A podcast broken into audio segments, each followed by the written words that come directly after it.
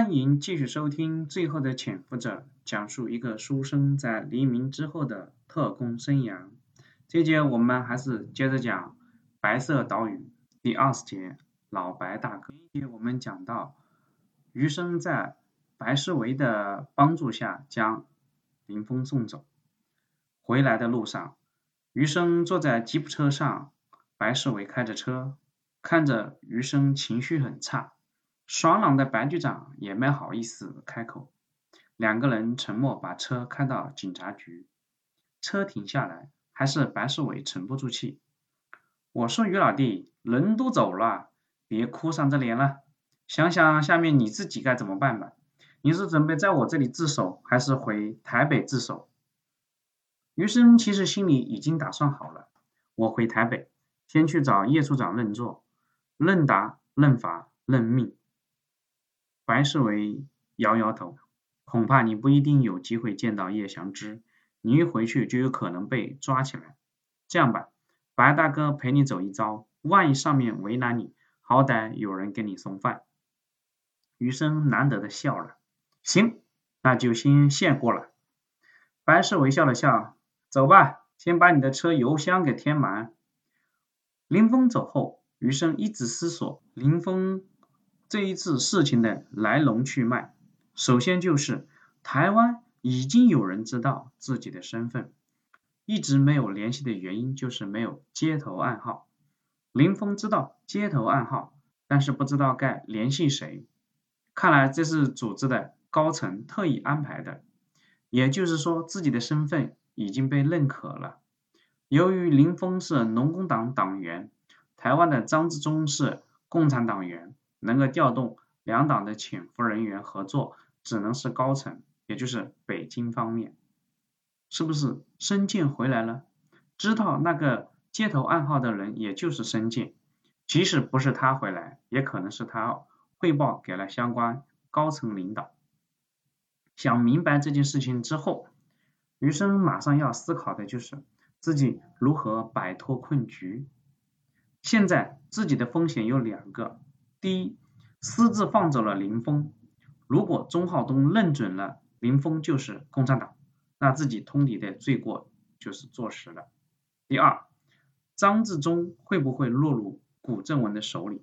一旦他落网叛变的话，自己的身份就会彻底暴露。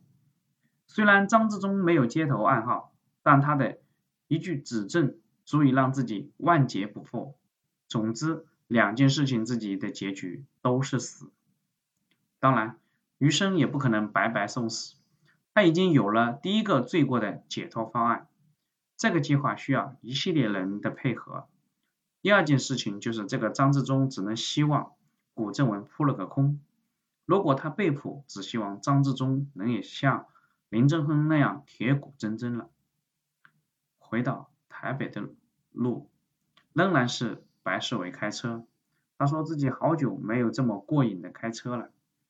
余生也乐得清闲。白世伟扭头看了余生一眼，怎么不走啊？你知不知道自己有可能是死罪？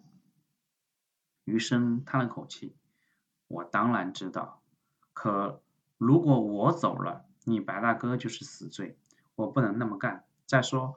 我一个保密局特务到了香港有什么用？不论是保密局抓到我，还是共产党抓到我，都是一个死，还不如回去认命，听天由命。白世伟冷笑了一下，我不相信你小子一点后路没给自己留。这样吧，我告诉你一样能保命的秘密作为交换，你告诉我你的计划。余生想了想，嗯，可以。白大哥，你不提醒我都忘了，我的计划里还真的有你这样的一个好兄弟才行。余生把身子侧过来，对着白世伟说道：“我的计划是让叶处长为我求情。实不相瞒，这次林峰出事根本不是共产党问题，而是内部有人贪污，有人想借刀杀人，除掉知情者。”白世伟惊奇的哦了一声：“你接着说，我喜欢这个。”余生继续说道：“林峰在大陆的时候，协助过技术总队的一些人倒卖军火，获取了大量的黑钱。林峰是会计，帮他们处理这些黑钱，同时做一些跑腿的工作。现在国府正在清查贪污问题，有些人坐不住了，就想杀人灭口。当然，林峰运气也不好，他认识一个台湾名门之后，没有想到这个人还是共产党，所以这个借刀杀人就容易多了。白世伟微微的点点头。杜长城、胡林颖，哼，没准儿还有向影星的份儿吧。毛局长那个婆娘手太长了，赚钱的事情他都愿意插手。如果有他，那毛局长也脱不了干系。于老弟，你这次死定了。余生惊讶的问道：“还有别的情况？”白思维这次没有卖关子了。前几天国防部开会，你知道吗？蒋经国主持，他拿着你的报告大说特说，要按照你报告的思路对保密局、内调局整训整合。你不知道毛局长当时的脸色有多难看。他私底下给别人说，他最恨的就是吃里扒外的人，这样的人得尽早清醒。老弟，你知道你有多危险了吧？余生虽然听叶祥之说过这件事情，但是没有想到毛人凤反应如此之大，自己还真是凶多吉少，不犯事都很危险，何况这么敏感的事情。